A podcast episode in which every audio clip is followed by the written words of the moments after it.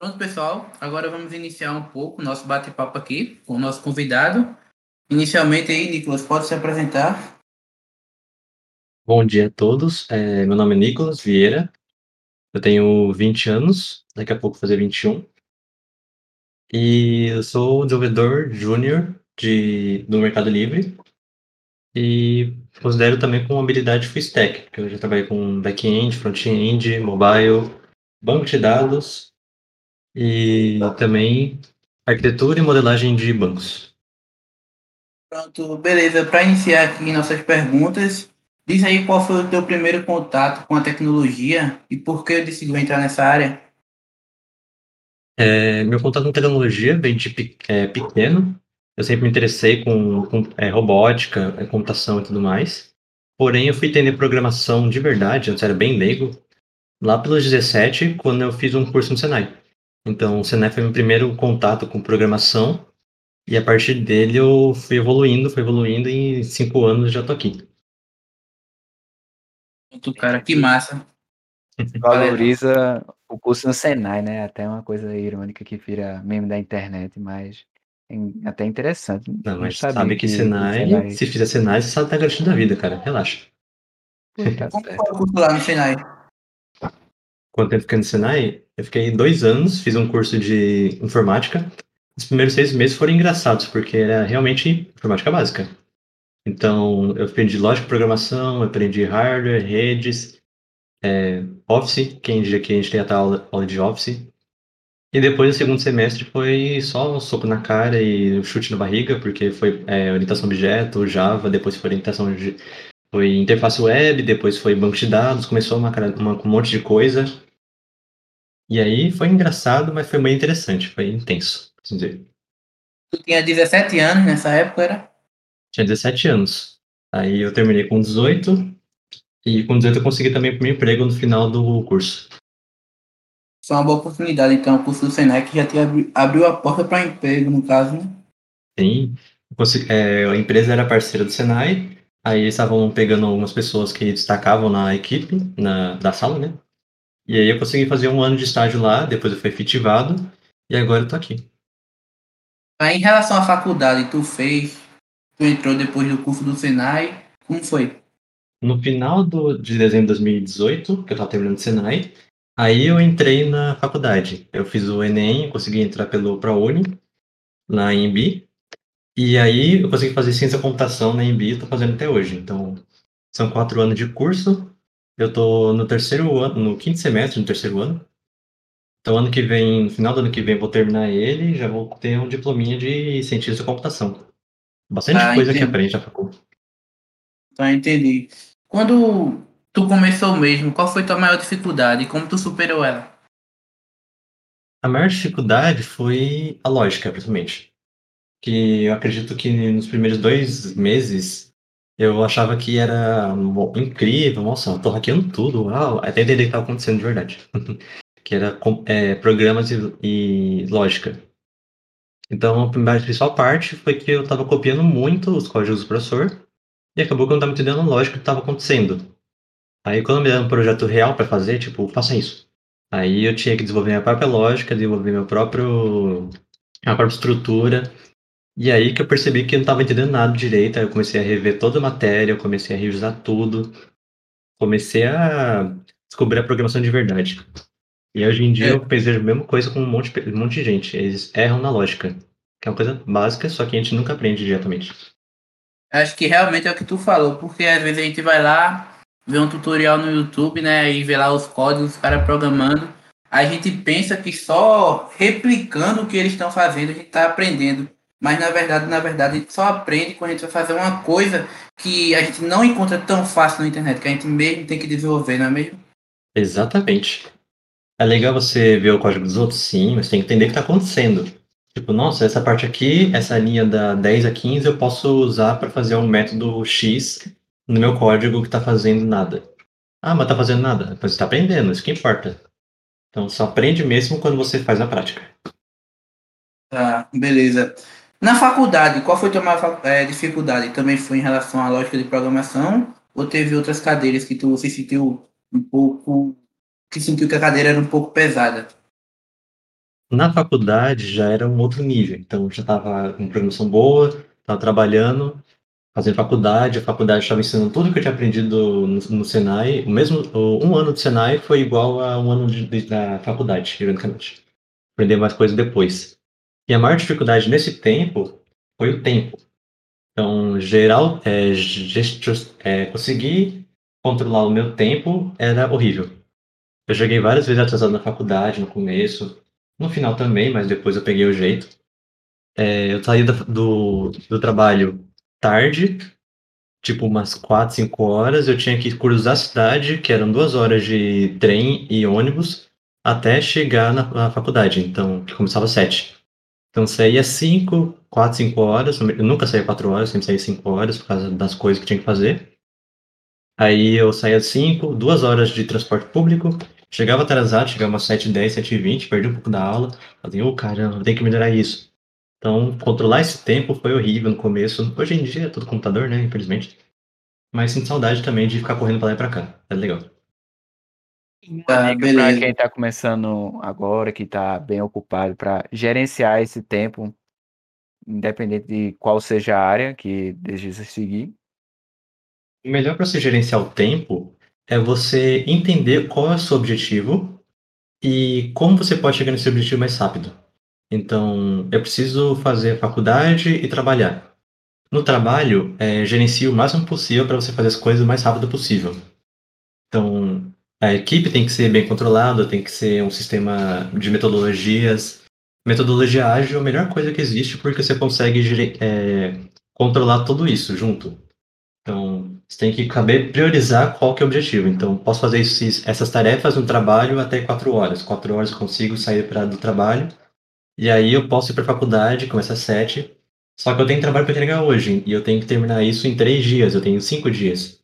Então, já virou prioridade isso. Então, ver tudo que você tem para fazer, priorizar as tarefas que você tem e estimar o tempo de cada uma. Então, não adianta nós, é, falar que vai fazer ah, trabalho da faculdade, é, ele, mas, mas- só que ele vai, você vai levar, tipo, seis horas, oito horas para fazer.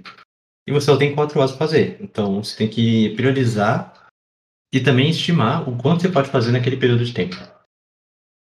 É basicamente a estrutura da metodologia ágil, principalmente o Scrum. Ele pensa assim.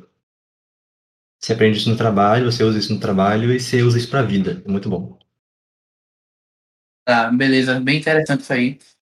Tem mais alguma coisa a falar, Léo?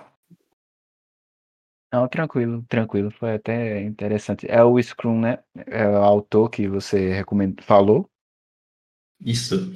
É, metodologias ágeis são metodologias é, menos tradicionais. Então, eles têm é, a visão de entrega rápida e entrega rápida e pequena. Então, você consegue fazer pou- é, pouca coisa em pouco tempo, entrega, beleza. E continua o resto. Então você não precisa fazer o aplicativo inteiro em seis meses. Você faz uma parte do aplicativo, entrega em um mês. Aí você faz a outra parte, entrega em outro mês. Então, metodologia ágil basicamente é isso, que você consegue fazer entregas pequenas, porém pre- é, em pouco tempo. Fica até em recomendação para todos os ouvintes. Vou até buscar depois de acabar o podcast. É, metodologias ágeis como Scrum, Kanban, toda essa parte é muito importante para qualquer programador. Qualquer pessoa, eu acho. É, todo mundo deve aprender isso. Tá, fala um pouquinho agora como. Sim, tu já falou como conseguiu o primeiro emprego, mas realmente como foram as entrevistas, como foi assim, tu sair de um, uma área que era só estudante e partir para outra área que tu já vai trabalhar com, o que, a- com aquilo que aprendeu. É, no começo foi bem difícil, acho que eu fiz umas quatro entrevistas antes de conseguir uma oportunidade. Hum, Foi nessa empresa que eu estou sendo agora. É, todas faziam a mesma, a mesma fala. O quanto você sabe? Então eu falava, ah, eu sei tal né, te- tecnologia, eu sei tal coisa, assim. Não, isso eu sei. Mas o quanto você sabe? Eles queriam saber quanto tempo eu tinha de experiência na, em programação. E eu falava, eu não tenho tanta experiência, eu nunca trabalhei, eu só fiz o Senai de estudo, assim. Então, beleza. Se você não tem experiência, vamos fazer uma experiência com você. Aí eu lembro de uma entrevista que eles me passaram uma, um aplicativo para fazer, um aplicativo bem simples, era uma lista no Android Java nativo. Eu tinha que fazer uma lista com salvamento, auto, é, salvamento local e também fazer uma chamada de uma A P I que é a ViaCEP, que é até gratuita. Eu sempre uso ela para teste hoje em dia. E aí eu falei, beleza, ferrou. Só que aí eu comecei a pesquisar como, é, como fazer chamadas A P I, como fazer tal coisa. E assim foi basicamente o início da programação de verdade, porque você pesquisar, você saber pesquisar e o que você precisa é o principal de um programador. Porque se você não... Você pode saber um monte de linguagem, você nunca vai decorar código. Então, você precisa saber o que você precisa, a lógica do que você precisa, para poder pesquisar direito no Google. Todo mundo fala, ah, mas é só pesquisar. Não é só pesquisar, você precisa entender a lógica para poder pesquisar a coisa certa, porque no Google tem um milhão de coisas.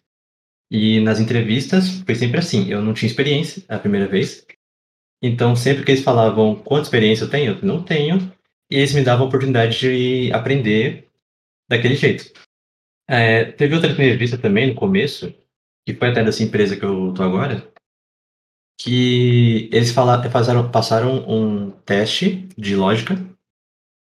É, um teste foi uma lógica aleatória, então eles pediam para como é, descobrir qual fruta está dentro da caixa, sendo que a caixa não tem nome, e o nome que tá, é, tem uma fruta fora da caixa e uma fruta escrita na caixa. Sendo que a fruta que está fora da caixa é a fruta certa, só que ela pode estar trocada com o nome da caixa. Então, como saber qual que é qual? Aí, eu sei que eu expliquei muito mal aqui. É... Na hora fez, fez sentido pra mim. Aí eu consegui resolver em quatro minutos. O cara ficou impressionado. Eu fiquei, que, como assim? quatro minutos era muito tempo. Aí ele falou, não, muita gente não consegue. Aí, que caraca. Aí depois disso Qual ele fez um... Qual foi tua resposta? Oi? Qual foi tua resposta? A ah, pergunta. É... ah, tá. O problema real, tipo, falando, é, tinha três caixas. Uma caixa tinha laranja, uma caixa tinha banana e uma caixa tinha os dois. Então, tinha uma fruta na frente de cada uma, que era retirada, e tinha o nome escrito de uma fruta na caixa. Sendo que uma delas estava certa, não, um, nenhuma delas estava certa, porém, estava escrito lá. Então, como que você consegue saber qual fruta está em cada caixa, sendo que o nome está errado, e a fruta de fora está certa, e uma das caixas tem banana e... banana e laranja, se não me engano. Aí, eu não lembro muito bem a lógica que eu usei, mas... É, se uma delas, se tem duas bananas fora e tem uma delas escrito banana, quer dizer que é errada. Porque se o nome está errado e a fruta está certa, quer dizer que aquela lá está errada. Então aquela lá só pode ser banana e laranja. E aí depois a outra é laranja e a outra é banana. Essa foi a minha resposta. Eu usei a que tinha duas caixas, o, o nome estava errado e o, nome, e o valor que estava errado. Utilizei ele para poder responder. E eu, caramba, como assim, velho? Faz sentido, é, é verdade. É. Só que depois disso eu tive um teste de código de verdade. Então não foi tão legal assim. Mas eu consegui. Levou mais tempo, mas consegui. Conseguiu entrar aí nesse, nessa entrevista que tu fez ou foi em outras que tu entrou? Não, eu entrei nessa, que eu, da banana e laranja. Ah, beleza, essa aí foi do teu primeiro emprego, né? Meu primeiro emprego na programação, sim. Pro, tá aí. Pro, pro, programação. E o que tu fez nesse teu primeiro emprego aí? Entrei como estagiário, é, devido ao técnico que eu fiz, eu consegui entrar pelo estagiário em, pelo técnico, Senai. E eu entrei como desenvolvedor Android nativo, e eu já entrei na pior equipe da empresa, que era a E D P. É, E D P é uma empresa de energia no, aqui em São Paulo, um pouco mais para a Zona Leste. E ela era muito pesada, porque os caras cobravam muito. Eles pagavam bem é, para a empresa, então eles queriam um retorno rápido. Só que era bem pesado, bem tóxico. E eu já entrei nessa equipe. No primeiro emprego, eu já estava numa empresa, numa, num projeto complicado. Olha que legal. Aí eu entrei desesperado, não sabia muito bem o que fazer. Só que minha equipe, eram, tinham seis pessoas, três estagiários e três seniors. E aí eles me ensinavam muito, então eu aprendi com os melhores lá. É, eu tinha um meu líder, ele fazia, é, me guiava muito na equipe, no squad. É, eu comecei fazendo Android, depois na mesma, no mesmo projeto eu já passei para back-end, porque alguns projetos que a gente fazia para eles não tinha on- mobile. Então, mobile era só uma manutenção, que já tinha um, um aplicativo pronto, e acabou que eu comecei a passar muito para o back-end, que era a principal parte. Aí, depois do back-end, eu comecei a fazer em outros projetos, que foi para front-end. Então, sempre que precisava de uma nova, um novo projeto, eu estava indo lá. E acabou que esse, eu estava em mobile, depois para back-end, depois para front-end. E sempre uma nova linguagem, acabou que eu me destaquei porque eu conseguia me adaptar bem em qualquer linguagem. E até hoje, é, quando eu estou saindo da empresa, né, mas é, até agora, eu era sempre que tinha um projeto novo, com uma linguagem nova, eu era chamado porque falava, ah, o Nicolas consegue aprender em um mês, vai lá. É legal, é legal. O problema é que você não aprende direito. Então você aprende por necessidade, e aí perde a graça um pouquinho. Aí, mas é meio tenso e tudo mais. Mas basicamente foi isso, eu tive que aprender rápido, e acabou virando uma característica. E depois da cadeia de que aprender muito rápido, eu sempre tinha que aprender rápido. E isso acabou ficando desgastante. Desgastante. E te facilitou pra tu, assim, ó, você vai aprender essa linguagem aqui e eu quero que você aprenda isso em um mês. O que te facilitou pra tu aprender rápido? Tu tá dizendo. É a lógica. Então, é, tecnologias mobile. Eu já utilizei é, Java, Android, iOS, é, Java, Android, Java.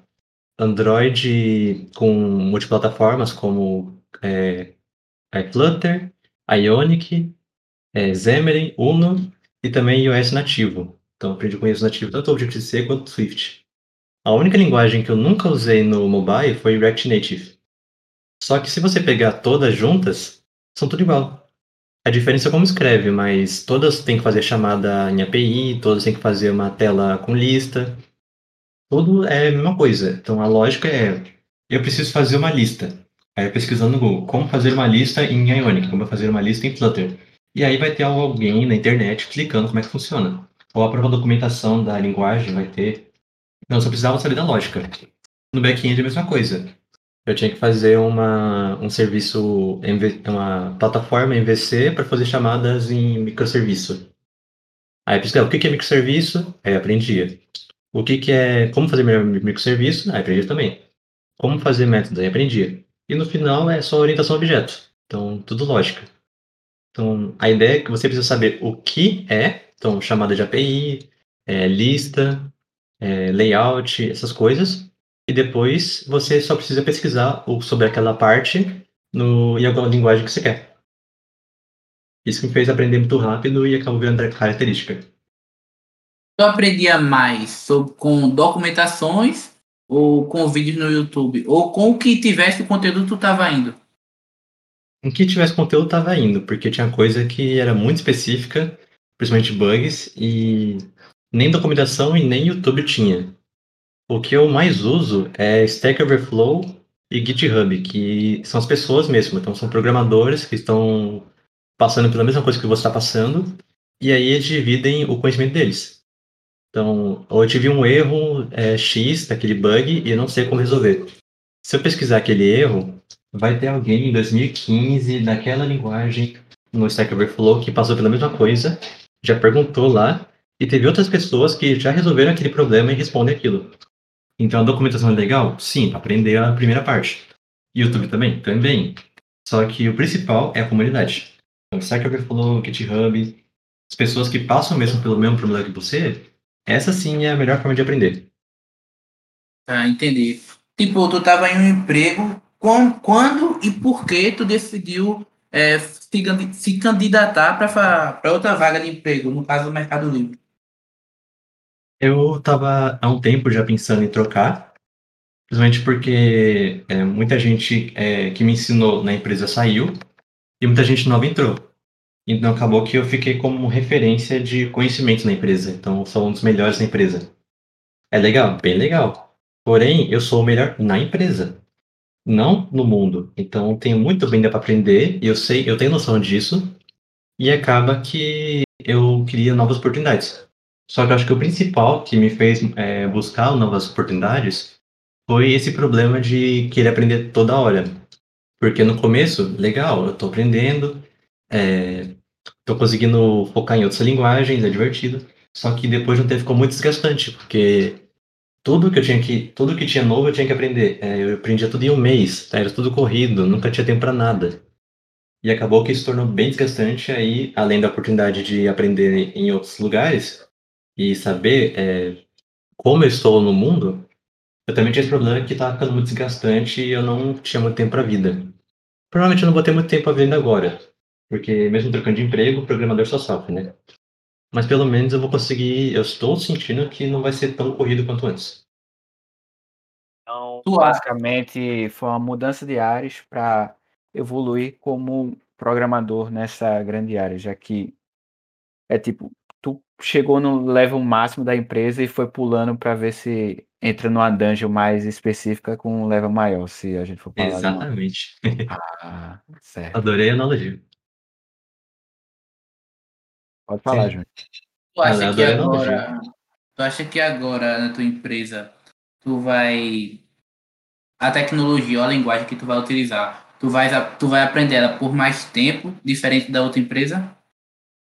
Eu acredito que sim, porque no Mercado Livre, é, eu tenho um contrato de, é, de direitos autorais lá, então não sei se eu posso falar tanto assim. Mas o que, que o Mercado Livre usa principalmente? É, linguagens fixas, e eles não vão ficar fazendo sistema novo toda hora, que nem era no outro. No outro era projetos e serviços de tecnologia, então era uma empresa de tecnologia. No Mercado Livre, é uma empresa já consolidada, que tem um sistema já pronto, e o que tem principalmente é a evolução do sistema e novos sistemas surgindo. Então, se eu ficar num novo sistema, eu vou ficar numa equipe durante seis meses a um ano fazendo aquilo. Então, eu vou ficar na mesma linguagem, ou na mesma linguagem, no grupo de linguagem. Já se eu for para outra área de desenvolvimento do, da tecnologia atual, Eu, eu, é, eu vou aprender a mesma tecnologia, só que a tecnologia já existe. Pode ser que depois de um tempo fique maçante, porque eu não troco de linguagem e isso irrita um pouco também. É, tem sempre um equilíbrio. Só que, né, essa parte é bem tranquila de resolver, porque você pode estudar por fora, fazer outras coisas, aí você troca um pouco de linguagem. Mas como é um sistema consolidado no Mercado Livre, é, eu acredito que não vou ficar trocando toda hora assim como eu fazia, que eu trocava cada um mês de linguagem, ou às vezes eu usava até três linguagens de uma vez só. Era horrível isso.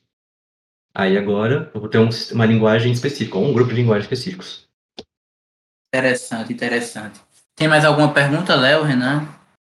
Sim, é, falando um pouco sobre o Mercado Livre. É, eu sei que, de algumas vivências, que o Mercado Livre é uma empresa argentina, mas assim, a sede dele é aí em São Paulo, tem outra parte, tu sabe informar se quando voltar, sair dessa pandemia que estamos, eh, vai voltar para a sede, coisa do tipo, ou é home office mesmo?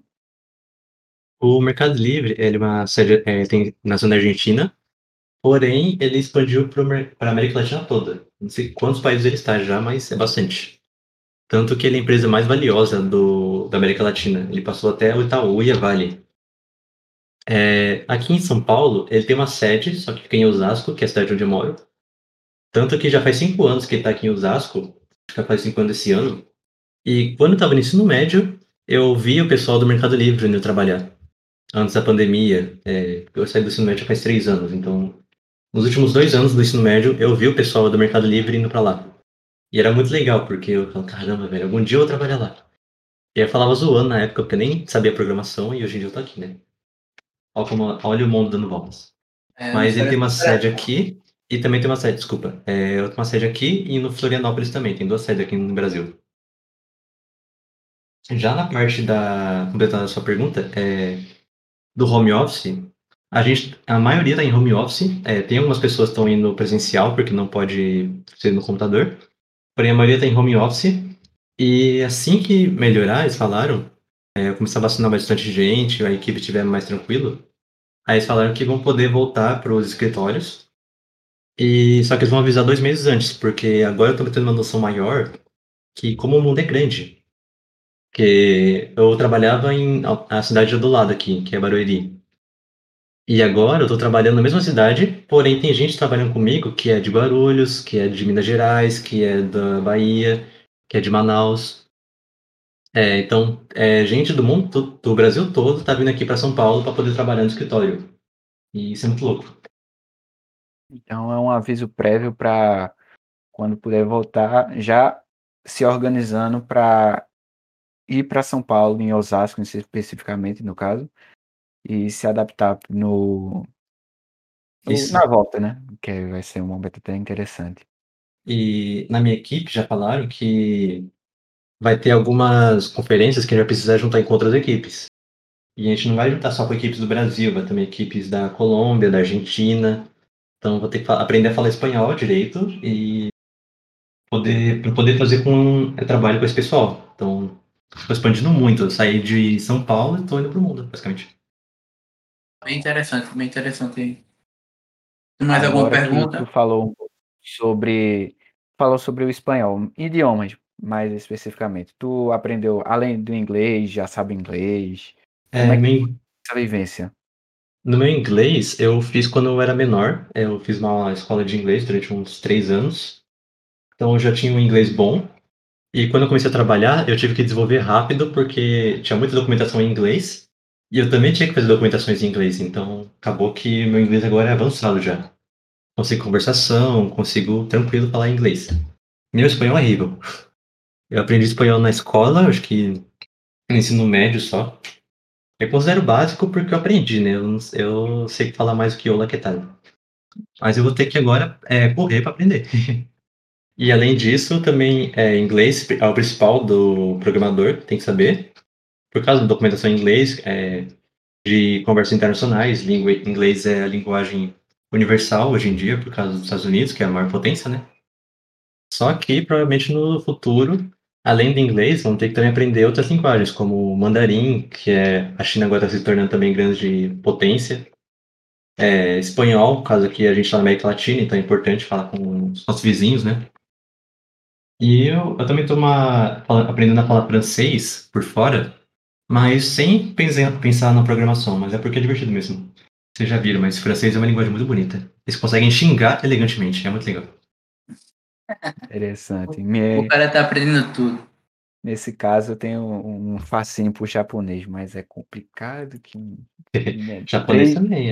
O leste asiático tá potente agora. Principalmente, a Co... eu acho que a Coreia é um pouquinho mais interessante. O, o Japão é meio estagnado na questão de programação. É.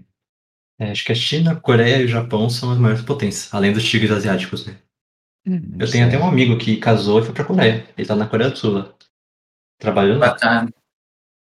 Caramba, hein? É como as coisas vão mudando diárias, o oportunidades ah, que vem. Aproveitando esse ponto aí de viagem internacional, os melhores lugares para brasileiro ir na área de programação é Dublin, na Irlanda, e na Austrália, que são os dois locais que mais aceitam brasileiro, porque tem falta de programador. Então, eles precisam de programador externo. E brasileiro adora viajar por aí, pelo menos eu gosto. E acabou que em Dublin é a maior concentração de brasileiros de programação e na Austrália também. Então, quem quiser ir para uma ir para fora para programar, esses são os dois principais lugares para você conseguir agora. Dublin e agora não, né, por causa da pandemia. Mas Dublin e Austrália. É, puxando um pouco do ponto da Austrália, é engraçado que o notícia mais recente já voltou até pro, o convívio normal com o pessoal, mas é interessante porque a gente vai montar em canguru, né? Parando um pouquinho para pensar. É até interessante o local. Eu pensava que o Canadá tinha muita influência, mas como não foi citado, acho que é mais por questão de imigrância, não por questão de programação. É, você consegue ir para todo lugar do mundo, é só deixarem. É que os lugares mais fáceis para ir para brasileiro é Austrália e... e Irlanda. Mas tem gente que no Canadá que eu conheço, eu, eu tenho um... eu trabalhei com uma pessoa que trabalha no Microsoft, só que não foi no Microsoft Brasil, Microsoft Estados Unidos. Ele é brasileiro, foi para lá, trabalhou lá durante acho que dez anos, depois voltou para cá para trabalhar em uma nova empresa, que é ele que eu sou de lá. Ou seja, é só é questão de oportunidade e você conseguir pegar o momento certo. Dá pra ir em qualquer lugar. E já pensou em morar fora? Trabalhar fora? Já pensei algumas vezes. É, o- onde eu queria ir é a Austrália, tanto por causa da língua, que é ma- é inglês, então já é uma- tem uma vivência, e também por causa dessa facilidade de programação. Então sempre pensei em é, buscar emprego pro externo, assim, e tudo mais. Só que acabou que agora eu tô numa nova fase da vida, né? Trabalhando agora no Mercado Livre. Eu tô até a pandemia também, que não deixa a gente sair de casa, então fechado de novo em casa. E acabou que eu tô revendo esse sonho aí, mas quem sabe algum dia mais pra frente, daqui uns três, quatro anos, eu consiga morar fora.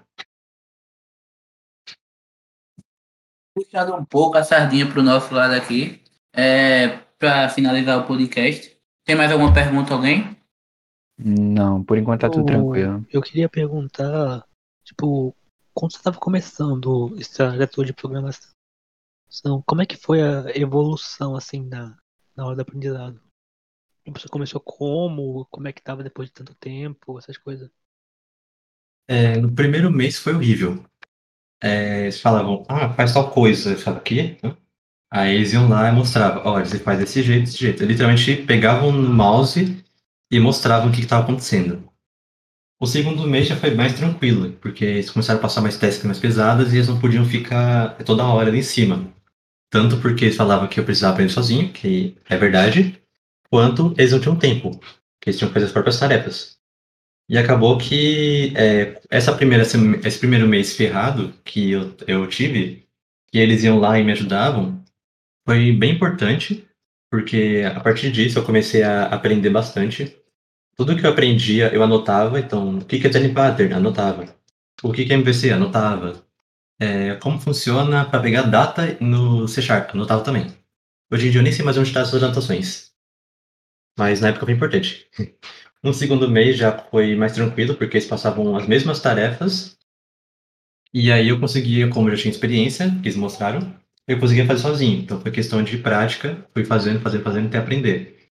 E também tem uma terceira parte que ele, é, durante os planejamentos das tarefas da semana, a gente sempre pegava a tarefa e via o que, que tinha que fazer nela. Então, é, pegava a tarefa, tem que colocar um botão novo para aparecer a data.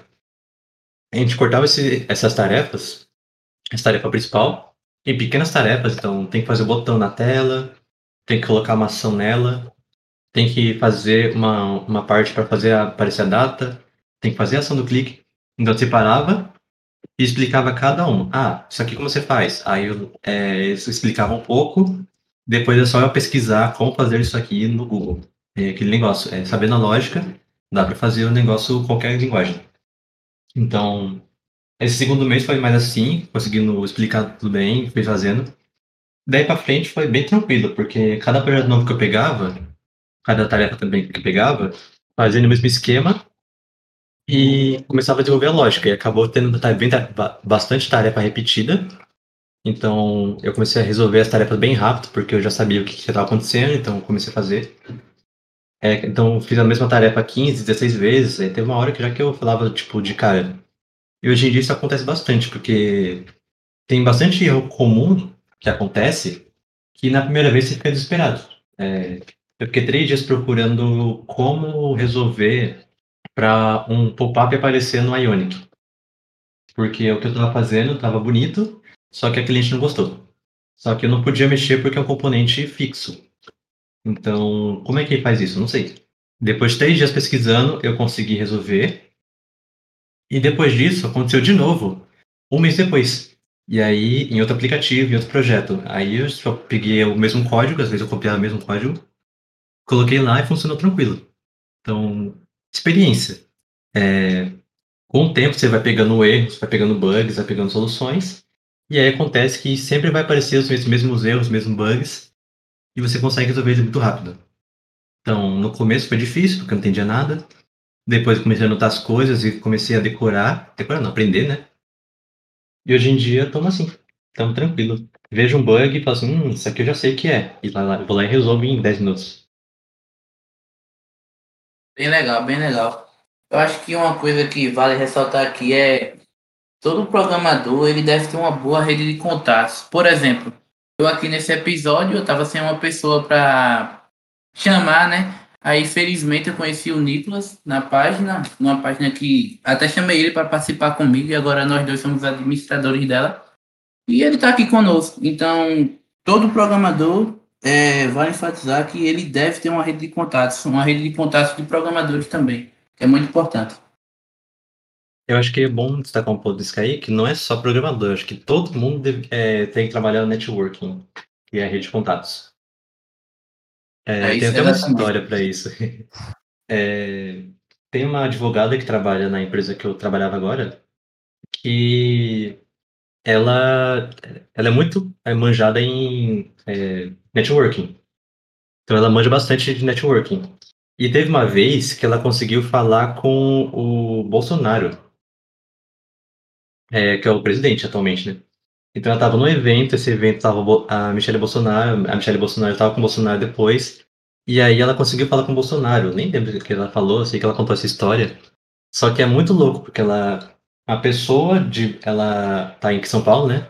Ela mora em São Paulo, na, onde trabalhava, que é Barueri, e em um evento X que ela foi, ela foi conversando com pessoas até chegar na pessoa importante, assim.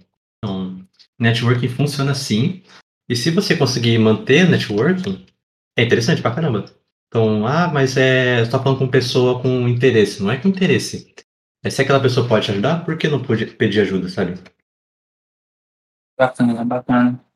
É até irônico pensar, porque o pessoal entra nessa área, assim, é, vem na cabeça que não precisa falar muito com a máquina, mas em contrapartida vem a questão do network, que você só consegue entrar, engajar na empresa se você tiver o network e conseguindo conectar com várias pessoas, e, e quebra completamente aquele negócio que você só fica mexendo com máquina, esse tipo de coisa. Parando até para pensar um pouquinho. Eu sempre falo que os júniors, eles trabalham com máquina e sêniors trabalham com pessoas. Porque tratar com o do cliente, do usuário final, é a pior parte. Máquina é tranquilo, você deu problema, liga e desliga. E a pessoa? O que, que você faz? Dá um soco nela? Então, é bem legal isso também. Interessante falar. É. Mais alguma pergunta? Eu acho que tá tranquilo. Pronto, a gente já pode finalizar o episódio aqui. Muito obrigado, Nicolas, pela sua participação. Adorei e... o episódio também, galera. Foi impressionante e muito legal. Valeu, pela... Valeu chamarem. Pronto. Pode finalizar o episódio aí.